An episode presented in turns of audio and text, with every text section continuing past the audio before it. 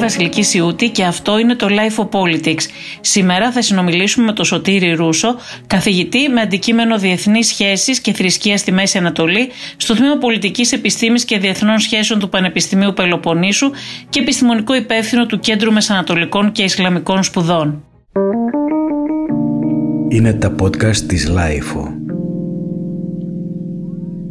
Ζητάμε συγγνώμη για κάποια προβλήματα στον ήχο, καθώς το podcast αυτό δεν ηχογραφήθηκε στο στούντιο της Lifeo, αλλά έγινε εν μέσω διακοπών όπου αναζητήσαμε τον κύριο Ρούσο εκτάκτος για να μας διαφωτίσει σχετικά με το Αφγανιστάν και τις εξελίξεις εκεί. Πριν από την επέμβαση των Αμερικανών στο Αφγανιστάν, ο δημοσιογράφος Ρόμπερτ Φίσκ έγραφε ότι ο Μπούς και το ΝΑΤΟ θα έπρεπε να λάβουν υπόψη τους το μάθημα της ιστορίας που διδάσκει ότι το Αφγανιστάν νικάει πάντα τους εισβολείς του, υπενθυμίζοντας τα οδυνηρά για τους Βρετανούς αποτελέσματα των Αγγλοαφγανικών πολέμων, αλλά και την ήττα των Σοβιετικών.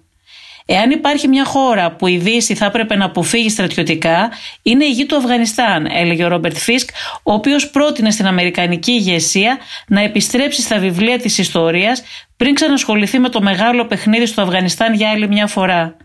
Φυσικά κανένας τους δεν τον άκουσε, αλλά 20 χρόνια μετά η ιστορία έχει δικαιώσει το δημοσιογράφο. Το συμπέρασμα είναι ότι η Δύση δεν διδάσκεται από την ιστορία. Ίσως επειδή το μόνο που την ενδιαφέρει είναι η κυριαρχία της, όπως μας λέει στο σημερινό podcast ο καθηγητής στο Πανεπιστήμιο Πελοποννήσου και υπεύθυνος του Κέντρου Μεσογειακών Μεσανατολικών και Ισλαμικών Σπουδών Σωτήρης Ρούσος. Ο Ρόμπερτ Φίσκ έλεγε ότι για να καταλάβει κανείς τι συμβαίνει στις χώρες της Μέσης Ανατολής πρέπει να ξέρει την ιστορία τους.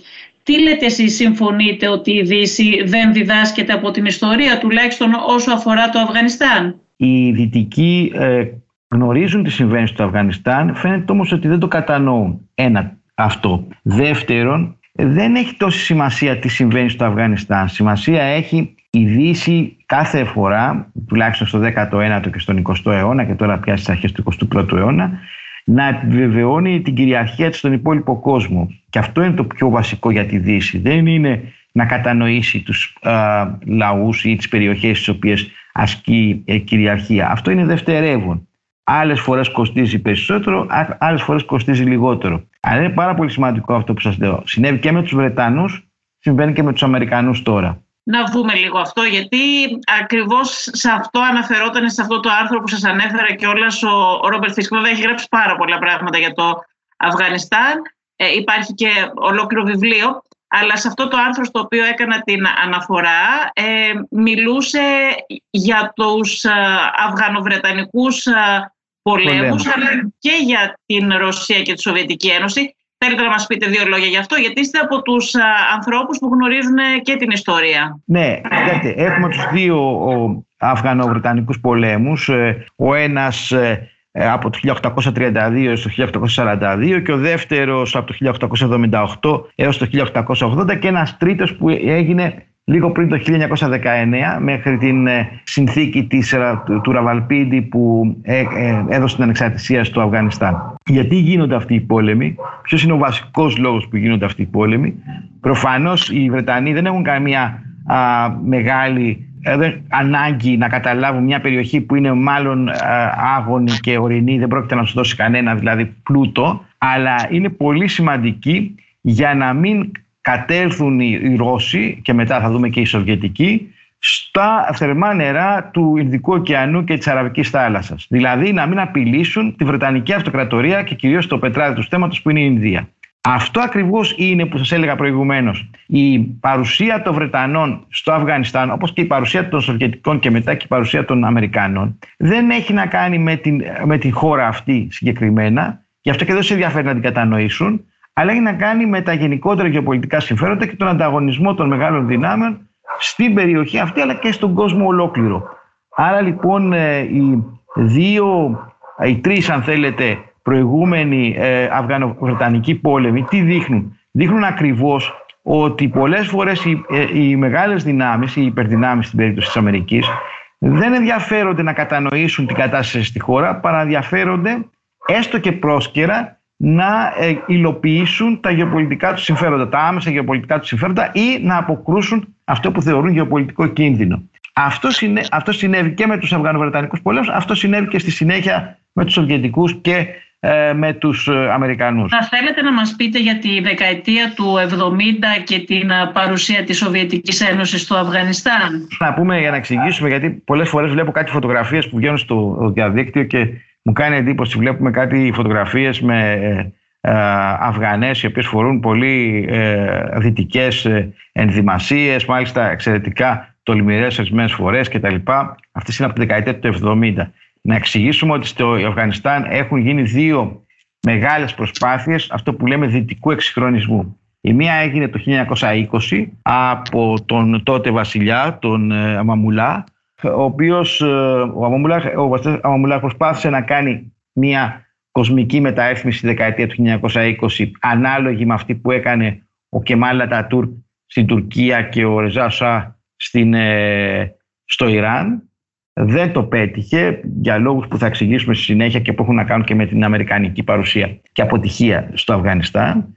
Η δεύτερη περίπτωση ήταν το 1970 όταν ε, ε, αριστεροί σοσιαλίζουσες κυβερνήσεις πήραν την εξουσία και το 1978 έγινε ένα πραξικόπημα ε, πάλι σοσιαλίζοντα χαρακτήρα το οποίο προσπάθησε να φέρει ένα εξυγχρονισμό στη χώρα να αλλάξει δηλαδή ε, την ε, πολύ φτωχή και αν θέλετε καθυστερημένη σε σχέση με τα δυτικά πρότυπα χώρα σε ε, κάτι που να μοιάζει πιο πολύ με τις σοσιαλιστικές δημοκρατίες. Είναι κάτι που το, είχαμε δει, το έχουμε δει ε, σε όλη τη διάρκεια της δεκαετίας του 60 και του 70, πραξικοπήματα ιδιαίτερα στην Μέση Ανατολή, που έχουν έναν ε, είτε λαϊκή απήχηση, είτε έχουν ένα σοσιαλίζοντα χαρακτήρα, είτε αυτή, αυτό είναι το Μπάθ, είτε είναι το κόμμα Μπάθ στη Συρία και το Ιράκ, είτε είναι ο Καντάφη στη Λιβύη κλπ.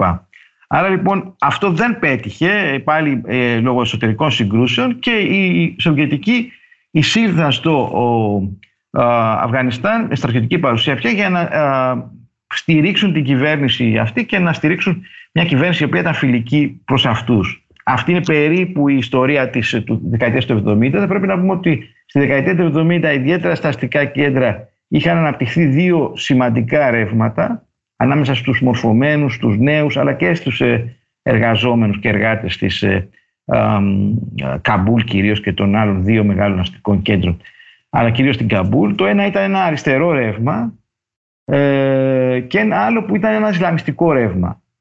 το πιο, πιο, πιο ισχυρό εκείνη την εποχή ήταν το αριστερό ρεύμα και γι' αυτό και έχει και μια στήριξη το, τα πραξικοπήματα αυτά και οι αυταρχικές αυτές διακυβερνήσεις και από μια σειρά διανοωμένων και κομμάτων της αριστεράς. Έτσι λοιπόν αυτή είναι περίπου η δεκαετία του 70 που είναι αν θέλετε ένα παράθυρο ε, εξυγχρονισμού που όμως δεν πήγε μέχρι το τέλος και αν θέλετε μπορούμε να εξηγήσουμε στη συνέχεια τι εννοούμε με αυτό δεν πήγε μέχρι το τέλος. Ε, θα ήθελα να μας πείτε λίγα λόγια κύριε Ρούσο και για τις εθνοτικές ομάδες στο Αφγανιστάν.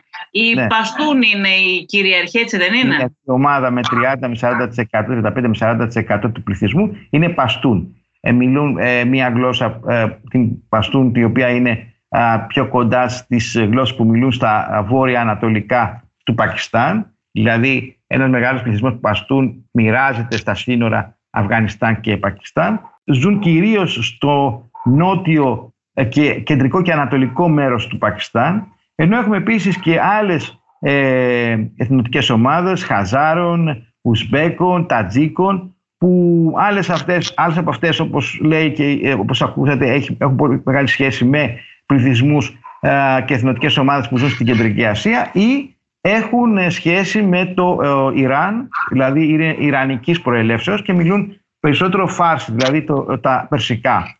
Και είναι και Σιήτες πολλοί από αυτούς.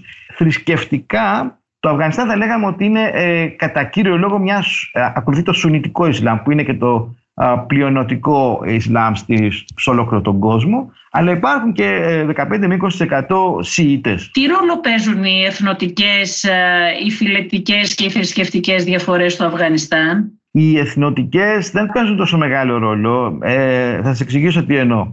Ε, βεβαίως οι Ταλιμπάν έχουν μια σταθερή βάση ανάμεσα στους Παστούν, γιατί και οι ίδιοι προέρχονται από τους Παστούν και άρα έχουν μια σταθερή βάση που τους δίνει ε, αν θέλετε, όχι ένα προβάδισμα, αλλά ε, μία, έναν τρόπο να ανανεώνουν τις δυνάμεις τους και να ενισχύονται.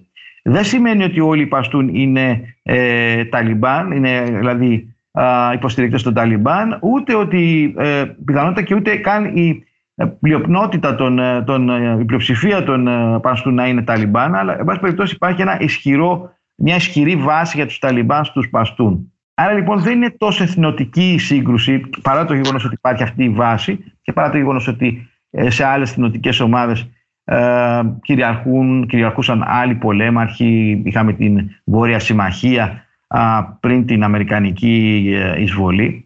Εκείνο που έχει πολύ μεγάλη σημασία είναι η, ε, η οργάνωση της κοινωνίας τους σε φυλές. Αυτό έχει πιο μεγάλη σημασία. Δηλαδή, όταν λέμε φυλές, ε, εννοούμε α, μεγάλες συμμαχίες πολυπληθών οικογενειών, οι οποίες συνδέονται είτε εξαίματος είτε εξαγχιστίας μεταξύ τους. Αυτές οι μεγάλες ομάδες, όταν μιλάμε για μεγάλους πληθυσμούς, έτσι, μια φυλή μπορεί να είναι και ένα εκατομμύριο και δύο εκατομμύρια άνθρωποι, ε, λέμε, στην, στην, στην πιο μεγάλη της μορφή, μπορεί να είναι και μερικές χιλιάδες ή μερικές εκατοντάδες άνθρωποι. Αυτό είναι το βασικό στοιχείο ε, που πρέπει να δούμε, γιατί είναι πάρα πολύ σημαντικό για το πώς οργανώνεται η κοινωνία και ποιοι έχουν την πραγματική εξουσία. Στο Αφγανιστάν, οι τρεις είναι οι πόλοι της εξουσίας. Η πρώτο είναι οι φύλαρχοι, δηλαδή οι επικεφάλεις των φυλών.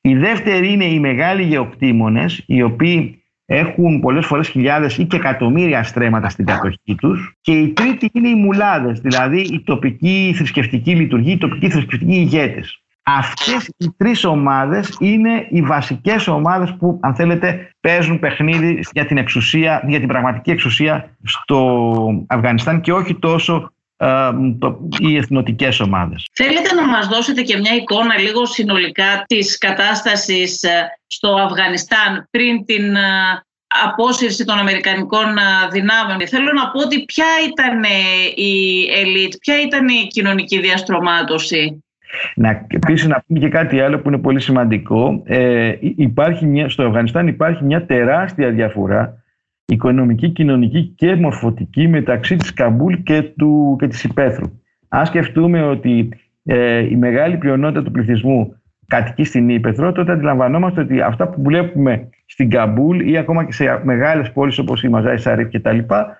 δεν ε, απεικονίζουν την κατάσταση στην Ύπαιθρο που ζει ο, περισσότερο, ο μεγαλύτερος πληθυσμός της χώρας. Λέγοντας αυτό, η, θα λέγαμε ότι στην, η, το καθεστώς που είχαν εγκαθιδρύσει οι Αμερικανοί στην, ε, στο Αφγανιστάν ουσιαστικά συμμαχούσε με ορισμένες μορφωμένες ελίτ της Καμπούλ τους μεγάλους γεωκτήμονες προφανέστατα και κάποιους από τους φυλάρχους. Δεν είχε μαζί του όμως ε, μια πολύ μεγάλη, ένα πολύ ισχυρό πόλο εξουσίας που είναι οι μουλάδες, οι τοπικοί θρησκευτικοί ηγέτες. Οι μουλάδες δεν σημαίνει ότι είναι Ταλιμπάν, αλλά όμως είναι οι θεματοφύλακες της ηθικής και κοινωνικής τάξης στα χωριά. Και αυτό είναι πάρα πολύ σημαντικό να το έχουμε, όπως και η πρόκριτη των χωριών. Έτσι λοιπόν, ε, αν και κατάφερε το καθεστώς να έχει κάποιους από τους φυλάρχους ε, μαζί του και βεβαίως τους ε, μεγάλους ιοκτήμονες, μέσω και του υπερπολαπλασιασμού της καλλιέργειας του οποίου, ε, εν δεν μπόρεσε να έχει μαζί του τους μουλάδες και τους ε, τοπικούς προκρίτους των χωριών και αυτό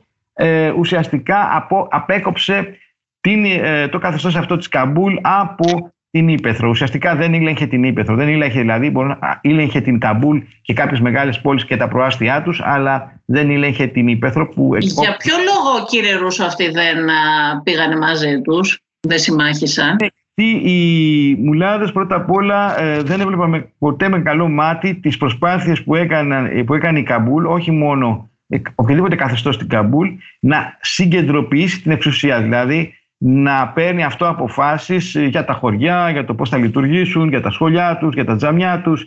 Άρα λοιπόν η τάση συγκεντροποίησης της, ε, συγκεντρωτισμού συγγνώμη, της εξουσίας στην Καμπούλ, όχι μόνο τώρα με τους Αμερικανούς, αλλά και στους Σοβιετικούς και τη δεκαετία του 70. Οποτεδήποτε δηλαδή έγινε απόπειρα να έχουμε συγκέντρωση της εξουσίας στην Καμπούλ, οι μουλάδες αντιδρούν γιατί ακριβώς βλέπουν ότι χάνεται από αυτούς, χάνουν αυτοί την ε, ε, τοπική εξουσία. Και αυτό είναι πάρα πολύ σημαντικό. Το δεύτερο στοιχείο είναι ότι μην ξεχνάτε ότι βλέπουν οι μουλάδες σαν και τους Σοβιετικούς και τους Αμερικανούς σαν, μια, σαν αθεϊστικές δυνάμεις, γιατί για αυτούς είναι αθεϊστικές ή αιρετικές δυνάμεις, οι οποίες έχουν καταλάβει τη χώρα τους. Και αυτό επίσης είναι ένα πολύ σημαντικό στοιχείο που του κάνει να, να βλέπουν τους Αμερικανούς, πριν πολύ περισσότερο τους Σοβιετικούς, με πολύ μεγάλη δυσπιστία.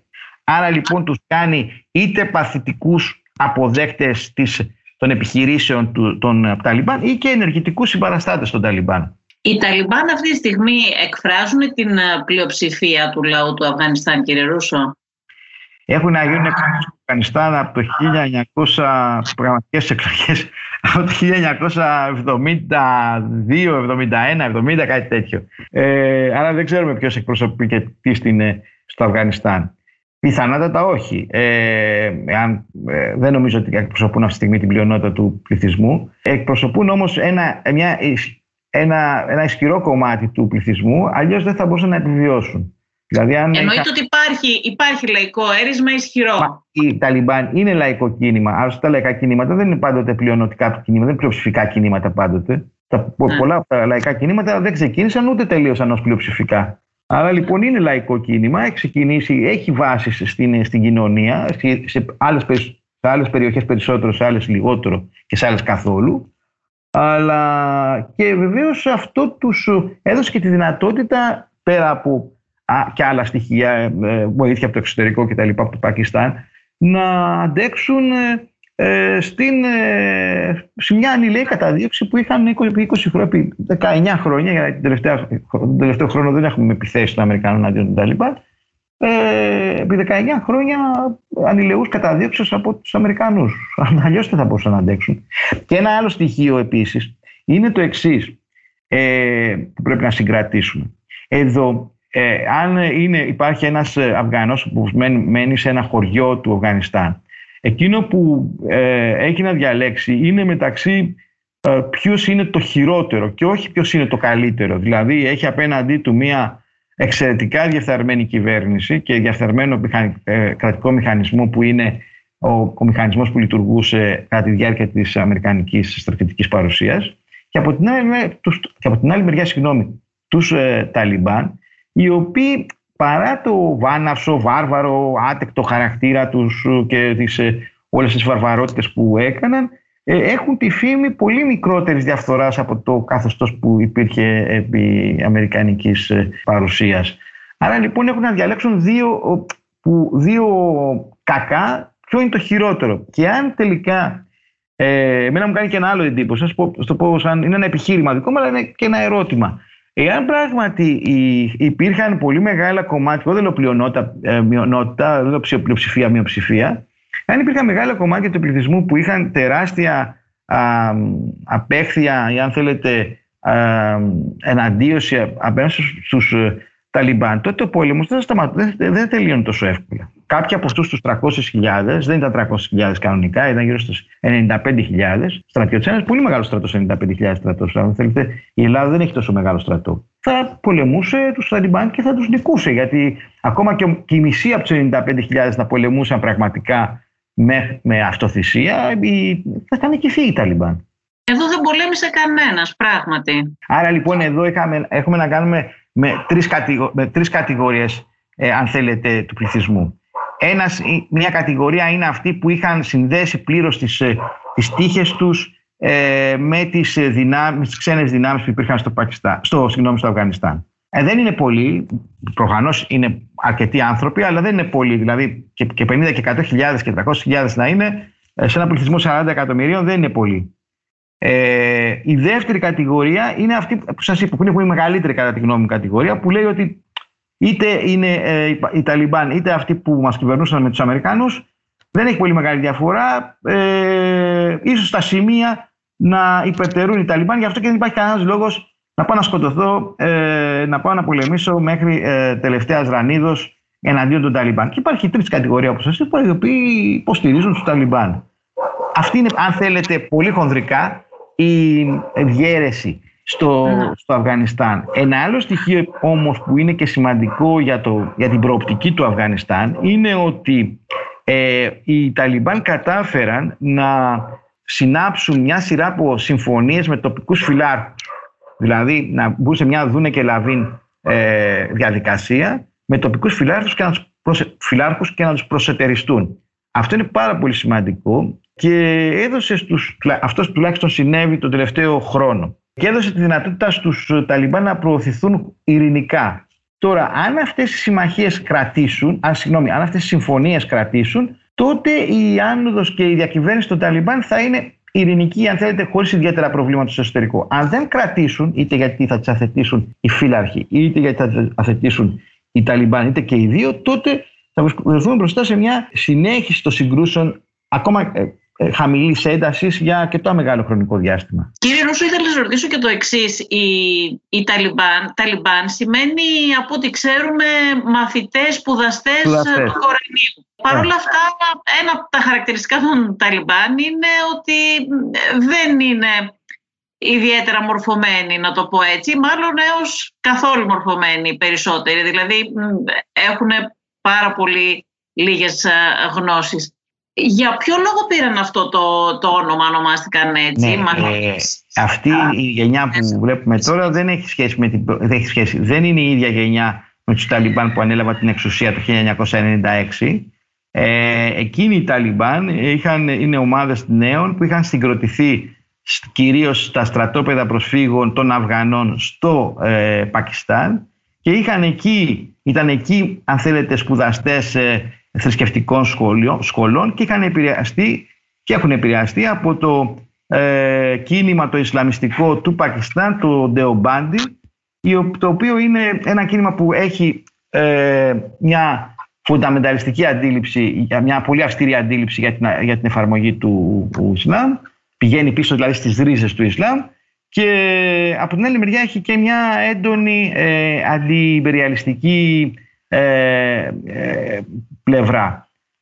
Αυτή ήταν η πρώτη γενιά των Ταλιμπάν, αυτοί που πήραν την εξουσία. Αυτούς που βλέπουμε σήμερα, αν εξαιρέσουμε τον θρησκευτικό τους ηγέτη, ο οποίος είναι γύρω στα 60, η υπόλοιπη είναι μια γενιά που κυμαίνεται από τα 35, 30 μέχρι τα 45, που σημαίνει ότι αυτοί, αυτοί οι άνθρωποι δεν έχουν καθόλου εμπειρία της πρώτης διακυβέρνησης, αλλά είναι κυρίως νέοι, ήταν νέοι τουλάχιστον, ακόμα και έφηβοι, οι οποίοι έχουν ανδρωθεί μέσα, στην, ε, μέσα στον αντιαρτοπόλεμο. Οπότε αντιλαμβάνεστε ότι και οι προσλαμβάνουσε τους ε, και το, το μορφωτικό του επίπεδο είναι περιορισμένο. Όχι για όλους. Κάποιοι από αυτούς, ιδιαίτερα τα τελευταία τρία-τέσσερα χρόνια, βγήκαν στο εξωτερικό, ιδιαίτερα στα, και στο Πακιστάν και α, στα, στις μοναρχίες του κόλπου, Κατάρ, Εμμυράτα ε, και έχουν προσλαμβάνουσες, αλλά ε, αυτή είναι περίπου, αν θέλετε, η, η σημερινή γενιά των, των ε, Ταλιμπάν. Ήθελα να σας ρωτήσω, μου δώσατε εν μέρη την απάντηση αυτή βέβαια τώρα, αν υπάρχουν χώρες που υποστηρίζουν τους Ταλιμπάν, ποιες είναι αυτές και ήθελα να ρωτήσω και για την οικονομική υποστήριξη, δηλαδή από πού βρίσκουν χρήματα. Οι Ταλιμπάν υποστηρίζονται έμεσα από το Πακιστάν. Δηλαδή το Πακιστάν πάντοτε με τον ένα ή τον άλλο τρόπο ανεχόταν την ε, ύπαρξη ασφαλών βάσεων των ε, Ταλιμπάν μέσα στο έδαφος τους. Αυτό που λέμε τις περιοχές των φυλών, στο βόρειο-βορειοανατολικό τμήμα του. Αυτό έδινε τη δυνατότητα στους Ταλιμπάν να μπορούν να αποφεύγουν α, τις πιο ισχυρές επιθέσεις των Αμερικανών, να καταφεύγουν εκεί και να επανέρχονται σε, αν θέλετε, δυνατότεροι ή τουλάχιστον με λιγότερες απώλειες. Αυτή η ύπαρξη ασφαλούν βάσεων στο Πακιστάν είναι ένα κρίσιμο σημείο για την επιβίωση των ε, Αφγανών. Ε, η οικονομική τους στήριξη ερχόταν και από πολλές φορές από την ε, φορολόγηση, αν θέλετε, εντός εισαγωγικών, του οποίου και άλλων και γενικότερα των εισοδημάτων που υπήρχαν στις περιοχές όπου ήλεγχαν ή που καταλάμβαναν κατά καιρούς.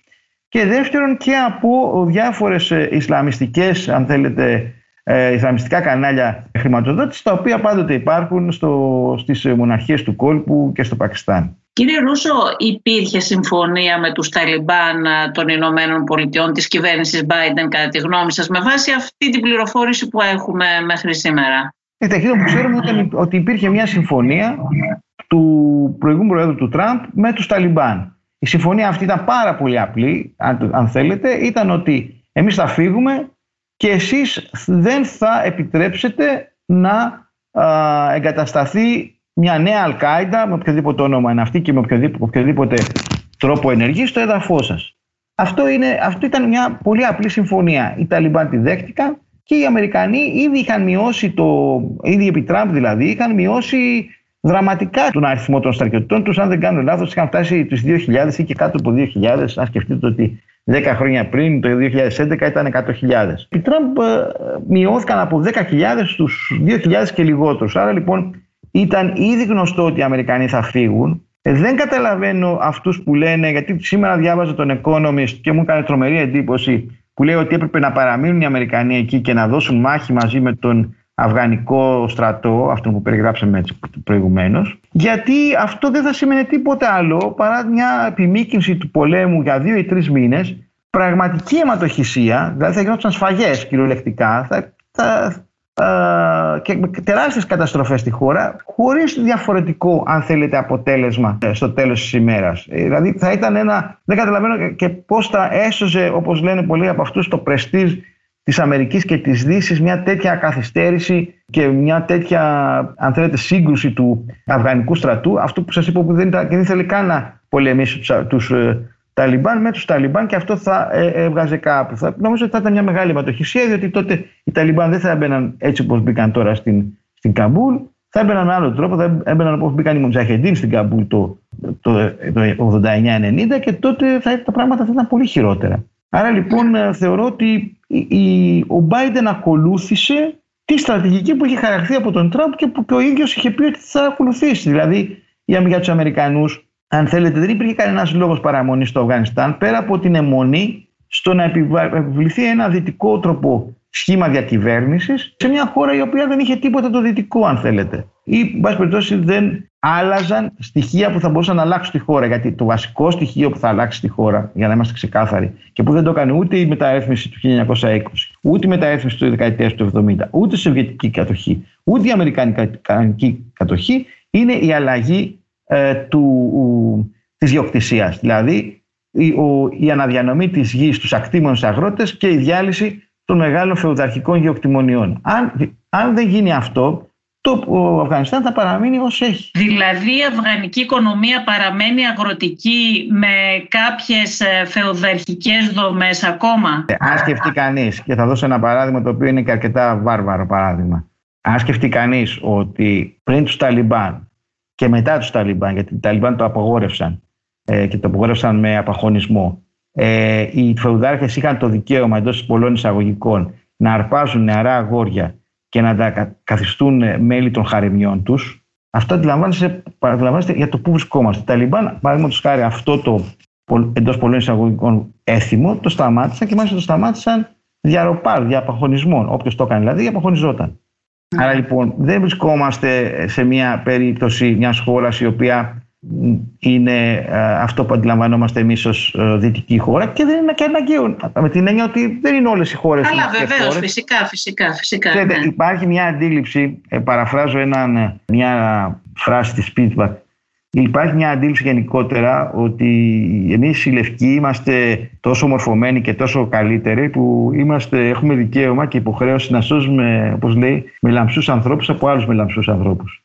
Αυτό δεν γίνεται πάντοτε. Ε, θα ήθελα να σας ρωτήσω για ποιον λόγο υπήρξε αυτό το χάος κατά τη γνώμη σας πριν καλά-καλά αποχωρήσουν όλοι οι Αμερικανοί στο αεροδρόμιο; Ήταν τόσο δύσκολο να συνεχίσει να λειτουργεί το αεροδρόμιο κανονικά; Είναι, εκεί ναι, πραγματικά υπάρχει μεγάλη ευθύνη των Αμερικανών και των συμμάχων τους. Γιατί από ό,τι φαίνεται οι Ταλιμπάν τήρησαν πλήρως τη συμφωνία τους να μην ε, δημιουργήσουν κανένα πρόβλημα στην αποχώρηση των ε, Αμερικανών και των άλλων ε, δυτικών από την Καμπούλ και από όλο το Αφγανιστάν, αλλά κυρίως την Καμπούλ. Δεν έκαναν καμία επίθεση ούτε καν ζήγωσαν το αεροδρόμιο και ούτε δημιουργήσαν προβλήματα σε αυτούς που ήθελαν να κατευθυνθούν προς το αεροδρόμιο.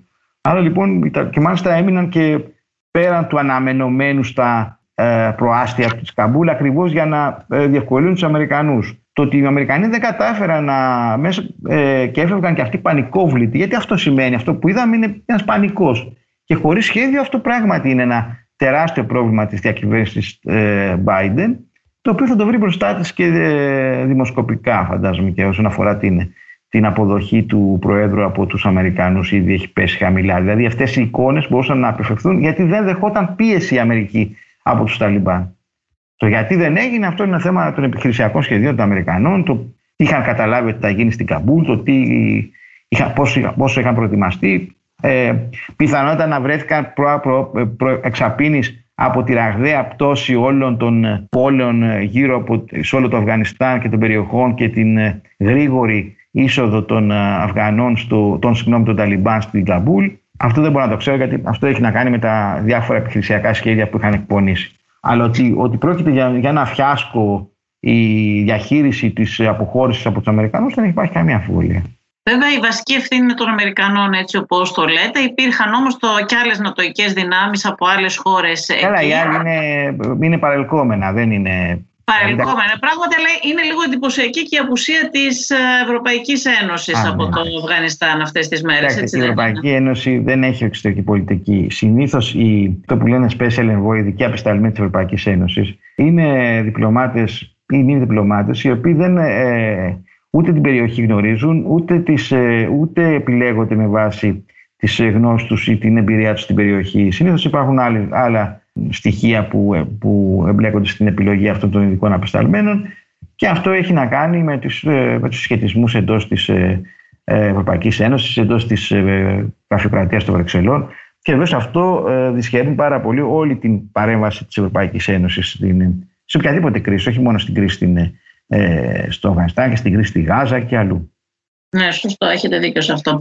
Ε, να ρωτήσω λίγο κάτι ακόμα για το αεροδρόμιο που λέγαμε πριν. Ο Ερντογάν είχε προσφερθεί εδώ και πάρα πολύ καιρό να φυλάξει με τις τουρκικές δυνάμεις την εύρυθμη, το, το αεροδρόμιο και να διασφαλίσει την εύρυθμη λειτουργία του όπως είχε πει.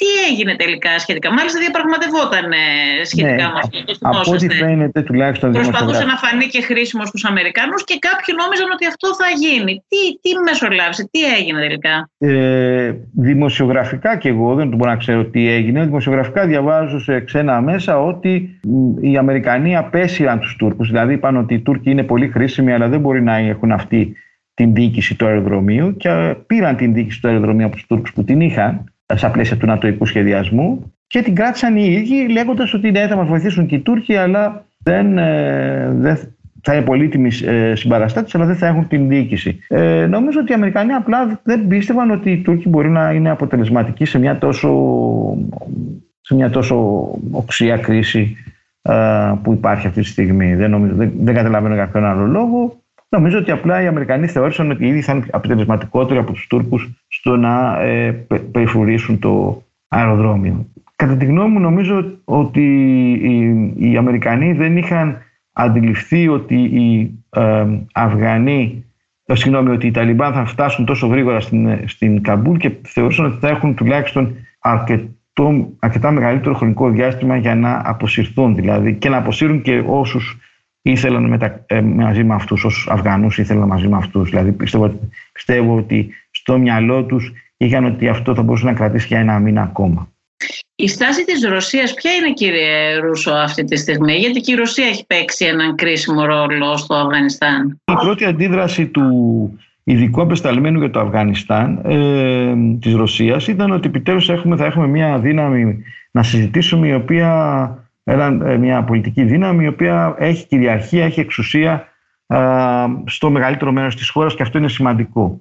Από την άλλη πλευρά η ε, Ρώσοι όπως και άλλες δυνάμεις στην, στην περιοχή ε, είναι πολύ επιφυλακτικοί. Θέλουν να δουν κατά πόσο οι ε, Ταλιμπάν θα, θα τηρήσουν την υπόσχεσή τους να μην επιτρέψουν σε καμία άλλη, σε καμία άλλη οργάνωση να κάνει το Αφγανιστάν εφαλτήριο εναντίον τρίτων χωρών. Και αυτό γιατί με την πολύ πικρή εμπειρία που έχουν οι Ρώσοι στον Κάφκασο και τα, τα διάφορα ισλαμιστικά κινήματα που κατά καιρούς δημιουργούνται σε περιοχές της, ε, της ε, Ρωσίας δεν θα ήθελαν να δουν κάτι τέτοιο και δεν θα ήθελαν επίσης να δουν μια αποσταθεροποίηση της Κεντρικής Ασίας η οποία θεωρείται ε, αν θέλετε προστατευόμενη ζώνη για τους, των χωρών δηλαδή της Κεντρικής Ασίας που για τους Ρώσους θεωρείται προστατευόμενη ζώνη. Άρα λοιπόν είναι επιφυλακτικοί και είναι, τηρούν μια στάση αναμονής εφόσον δουν ότι η κυβέρνηση των Ταλιμπάν είναι ικανή και είναι και πρόθυμη να τηρήσει αυτή την υπόσχεση, νομίζω ότι οι σχέσεις τους θα γίνουν στενότερες. Ναι, εντυπωσιακό αυτό αν σκεφτεί κανείς και την προϊστορία με τους Μουτζαχεντίν, έτσι δεν είναι; Δεν υπάρχουν ε, ε, ε, αιώνιοι, αιώνιοι φίλοι και σύμμαχοι, υπάρχουν πάντα μόνο αιώνια συμφέροντα. Ισχύει αυτό πράγματι. Η, η Μουτζαχεντίν. Μην, μην το πείτε ότι είναι του Ρούσου, είναι του Πάλμερστον αυτό. Δεν, ναι. δεν, το είπα εγώ. Αυτό είπε ο Πάλμερστον. Οι Μουτζαχεντίν, πόση σχέση έχουν με τους uh, Ταλιμπάν; Α, όχι, Μουζαχεντίν ήταν μια εντελώς διαφορετική περίπτωση. Γιατί κάποιοι α, θεωρούν τους Ταλιμπάν συνέχεια των Μουτζαχεντίν. Εσείς δεν συμφωνείτε με αυτό, έτσι δεν είναι; Όχι, δεν, δεν μπορεί να πει κάποιος ότι ισχύει αυτό. Ήταν ένα μέτωπο δυνάμεων εντελώς διαφορετικών μεταξύ τους, που είχαν το μόνο κοινό που τους συνέδεε ήταν να φύγουν η Σοβιετική και η κυβέρνηση η οποία α, υποστηριζόταν από τους ε, Σοβιετικούς. Και γι' αυτό και μετά δεν πέρασαν ένα-δύο χρόνια ε, και ξεκίνησε ένας πολύ αιματηρός εμφύλιος πόλεμος, ο οποίος έληξε με την νίκη των Ταλιμπάν. Η, τα, καμία από τις άλλες ε, ομάδες των Μουτζαχεντίν δεν είχε την ιδεολογική και πολιτική και οργανωτική συνοχή των Ταλιμπάν. Δεν υπάρχει καμία σύγκριση. Και αν θέλετε, οι Ταλιμπάν δεν ήταν οι, με, τις βασικές ομάδες του Μουτζαχεντίν. Όπως σας εξήγησα, οι Ταλιμπάν συγκροτήθηκαν αργότερα στη δεκαετία του 90 μέσα στα ε, ε, στρατόπεδα προσφύγων στο Πακιστάν. Και μια τελευταία ερώτηση που θέλω να σας κάνω κύριε Ρούσο. Θεωρείτε ότι οι εξελίξεις, οι σημερινές στο Αφγανιστάν ενθαρρύνουν και κινητοποιούν άλλους εξτρεμιστές ε, Ισλαμιστές; Είναι δίκοπο μαχαίρι οι Ταλιμπάν. Και θα σας εξηγήσω τι εννοώ. Δηλαδή, ε, η νίκη των Ταλιμπάν. Και κυρίως θα είναι δίκοπο μαχαίρι η διακυβέρνηση από τους Ταλιμπάν. Ε, προφανώς τώρα είναι κάτι που ιδιαίτερα τα, τους τζιχαντιστές, αυτή το ένοπλο ισλαμιστικό κίνημα, το θεωρεί μια μεγάλη νίκη και να οι, οι Ισλαμιστές μπορούμε να διώξουμε τις υπερδυνάμεις, να νικήσουμε οποιαδήποτε υπερδυνάμει βρίσκεται μπροστά μας, εδώ το παράδειγμα του Αφγανιστάν. Από την άλλη μεριά και αυτό βεβαίως θα δώσει μια πρόσκαιρη άνοδο σε αυτά τα κινήματα. Από την άλλη όμως, οι Ταλιμπάν εάν ε, ξαναγυρίσουν στις βάρβαρες μεθόδους και στην άτεκτη εφαρμογή της δικής τους εκδοχής του Ισλάμ θα δημιουργήσουν μεγάλο πρόβλημα στο ευρύτερο πολιτικό Ισλάμ, δηλαδή στα Ισλαμιστικά κόμματα σε πολλές περιοχές του κόσμου γιατί α, θα είναι εύκολη η κατηγορία άλλων κομμάτων που θα πούν μην βγάλετε τους Ισλαμιστές στις εκλογές, μην τους φέρετε στην εξουσία ή του βλέπετε τι κάνουν στο Αφγανιστάν. Ε, για αυτούς τους λόγους είναι δίκοπο μαχαίρι για τους Ισλαμιστές η άνοδος των, ε, των Ταλιμπάν. Μπορεί να προφανώς σε ε, πρόσκαιρα θα τους δώσει ωφελήματα, αλλά αν οι Ταλιμπάν αποτύχουν στην ε, διακυβέρνησή τους ή ε, επανέλθουν στις βάρβαρες βάναυσες μορφές διακυβέρνησης, τότε αυτό θα τους μειώσει την, την, τη δημοτικότητα σε πολλές περιοχές και της Μέσης Ανατολής και της Νότιας Ασίας. Κύριε Ρούσο, σας ευχαριστώ πάρα πολύ. Και εγώ ευχαριστώ.